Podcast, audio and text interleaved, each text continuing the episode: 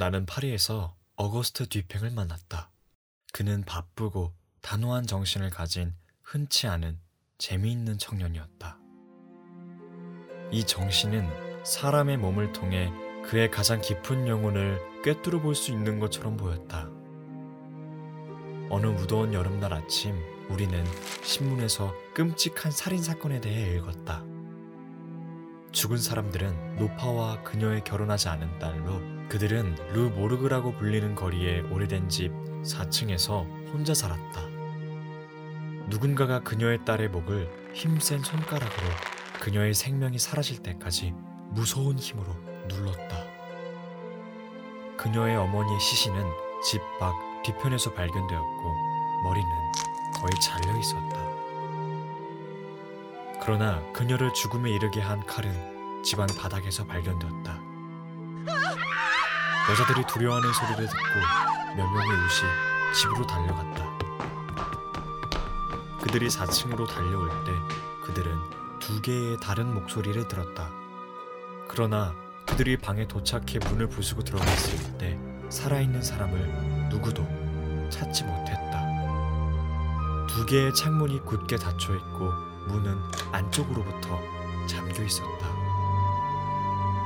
살인범이 그 방에 들어가거나 방을 빠져나올 수 있는 다른 방법은 없었다. 미궁에 빠진 파리 경찰들은 어디서부터 답을 찾기 시작해야 할지 몰랐다.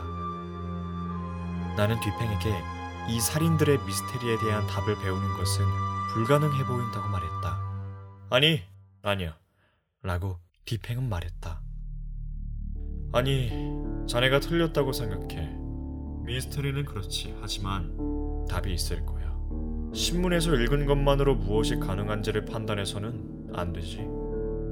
파리 경찰들은 열심히 일하고 종종 좋은 결과를 얻지만 그들이 하는 일의 진정한 방법은 없는 법이라네.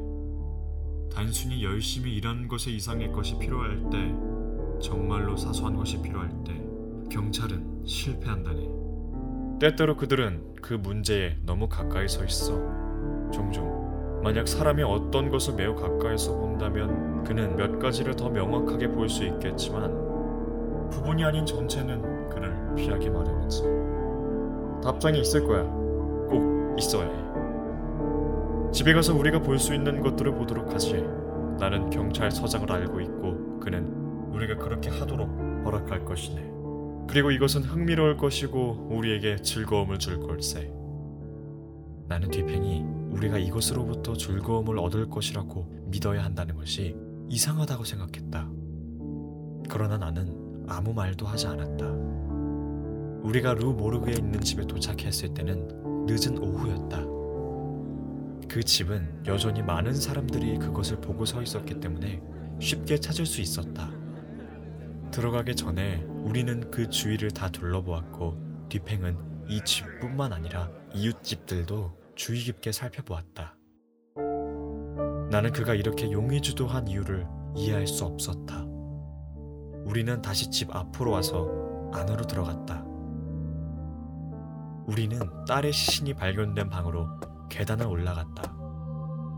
두 시체는 모두 거기에 있었다. 경찰은 그들이 발견한 그대로 놔두었다. 나는 신문에서 우리에게 말한 것 외에는 아무것도 보지 못했다. 뒤팽은 시체와 벽, 벽난로, 그리고 창문 등 모든 것을 세심하게 바라보았다. 그러고는 우리는 집으로 갔다. 뒤팽은 아무 말도 하지 않았다. 나는 그의 눈에서 차가운 표정을 통해 그의 생각이 바삐 그리고 빠르게 움직이고 있었다는 것을 나에게 말해주었다. 나는 아무 질문도 하지 않았다. 뒤팽은 다음날 아침까지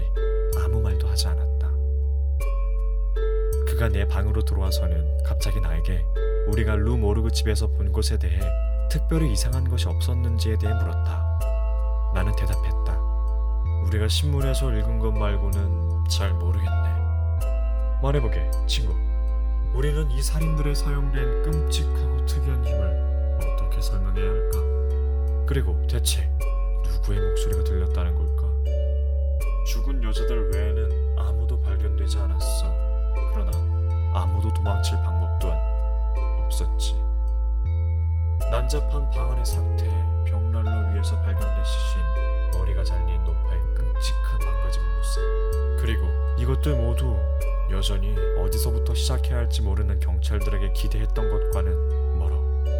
이런 것들은 참으로 유별나지만 깊은 미스테리는 아니야. 우리는 무슨 일이 있었는가라고 묻기보다는 이전에 일어난 적이 없는 일이 무엇이냐고 물어야 한다네. 사실 경찰이 도저히 설명할 수 없다고 생각하는 바로 그것들이 내가 답을 찾도록 이끌 걸세. 실제로 나는 그들이 이미 나를 그 답으로 이끌었다고 믿고 있네. 나는 너무 놀라서 한마디도 할 수 없었다. 뒤팽은 재빨리 문을 바라보았다. 나는 지금 이 살인들, 이 야만적인 살인들에 대해 뭔가 알게 될 사람을 기다리고 있다네. 나는 그가 직접 살인을 했다고 생각하지 않지만 그가 그 살인범을 알게 될 것이라고 생각하네. 나는 내가 이곳에 대해 옳았으면 좋겠어. 만약 내가 그렇다면 나는 오늘 모든 답을 찾기를 기대하네. 나는 여기서 금방이라도 올 것 같은 사람을 기대하고 있네. 그가 오지 않을 수도 있는 것은 사실이지만 아마 올 것이네. 그런데 이 사람은 대체 누구이며 어떻게 찾은 거지? 말해주도록 하지. 우리가 모르는 이 사람을 기다리는 동안 나는 그를 만난 적이 없기 때문에 내 생각이 어떻게 변했는지 알려주도록 하겠네. 뒤팽이 말하기 시작했다. 그러나 그는 나에게 그가 생각했던 것을 설명하라고 하는 것 같지는 않았다. 그는 혼잣말을 하는 것 같았다. 그는 나를 보지 않고 벽을 바라보았다. 이웃들이 들은 목소리는 살해당한 여성들의 목소리가 아니었다는 사실이 충분히 입증됐어. 그러면 다른 사람이 방에 있었다는 건데. 그리고 그 노파가 먼저 그녀의 딸을 죽이고 나서 자살한 것이 아니라는 것은 확실해.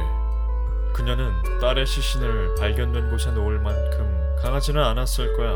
그리고 그 노부인의 사인은 그녀가 스스로 자살할 수 없을 것이라는 것을 보여주었지. 칼로 자살할 수는 있어. 그래. 하지만 자신의 머리를 거의 잘라내어 그 칼을 바닥에 떨어뜨리고 창문으로 뛰어내린다? 하, 그건 제3자 혹은 사람들에 의해 발생된 살인이었어. 그리고 나서 그 정체불명의 목소리들은 이 사람들의 목소리였을 테고, 이제 사람들이 그 목소리에 대해 말한 것에 대해 신중히 생각해 보도록 하지. 그들이 목소리에 대해 들은 것 중에서 특별히 이상한 점을 눈치채지 못했나? 글쎄, 그래. 모두들 낮은 목소리가 프랑스인의 목소리란 것에는 동의했지만 높은 목소리에 대해서는 동의할 수 없었다고 했네. 아, 그래. 그렇긴 하지.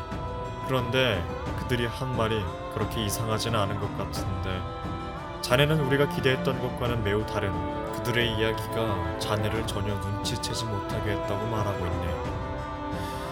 아, 그래도 뭔가 있어. 자네가 말했듯이 이 모든 사람들은 낮은 목소리에 동의했지만 높고 딱딱한 목소리에 대해서는 동의하지 않았어. 여기서 이상한 것은 이탈리아인, 영국인, 스페인인, 프랑스인이 그 목소리가 어떤 것인지 말하려고 할 때 각각은 외국인의 목소리처럼 들렸다는 것이야. 목소리가 얼마나 이상하고 특이했을까? 여기 네 명의 큰 나라에서 온 사람들이 있는데 그들 중 한 명도 그 목소리가 무슨 말을 하는지 이해하지 못했어. 각각 다른 이름을 지어 주었지. 나도 세계에 다른 나라가 있다는 것을 안다네. 자네는 아마도 그것을 다른 나라들 중 한 곳에서 온 누군가의 목소리, 예를 들어 러시아인의 것이라고 말할 것 같은데.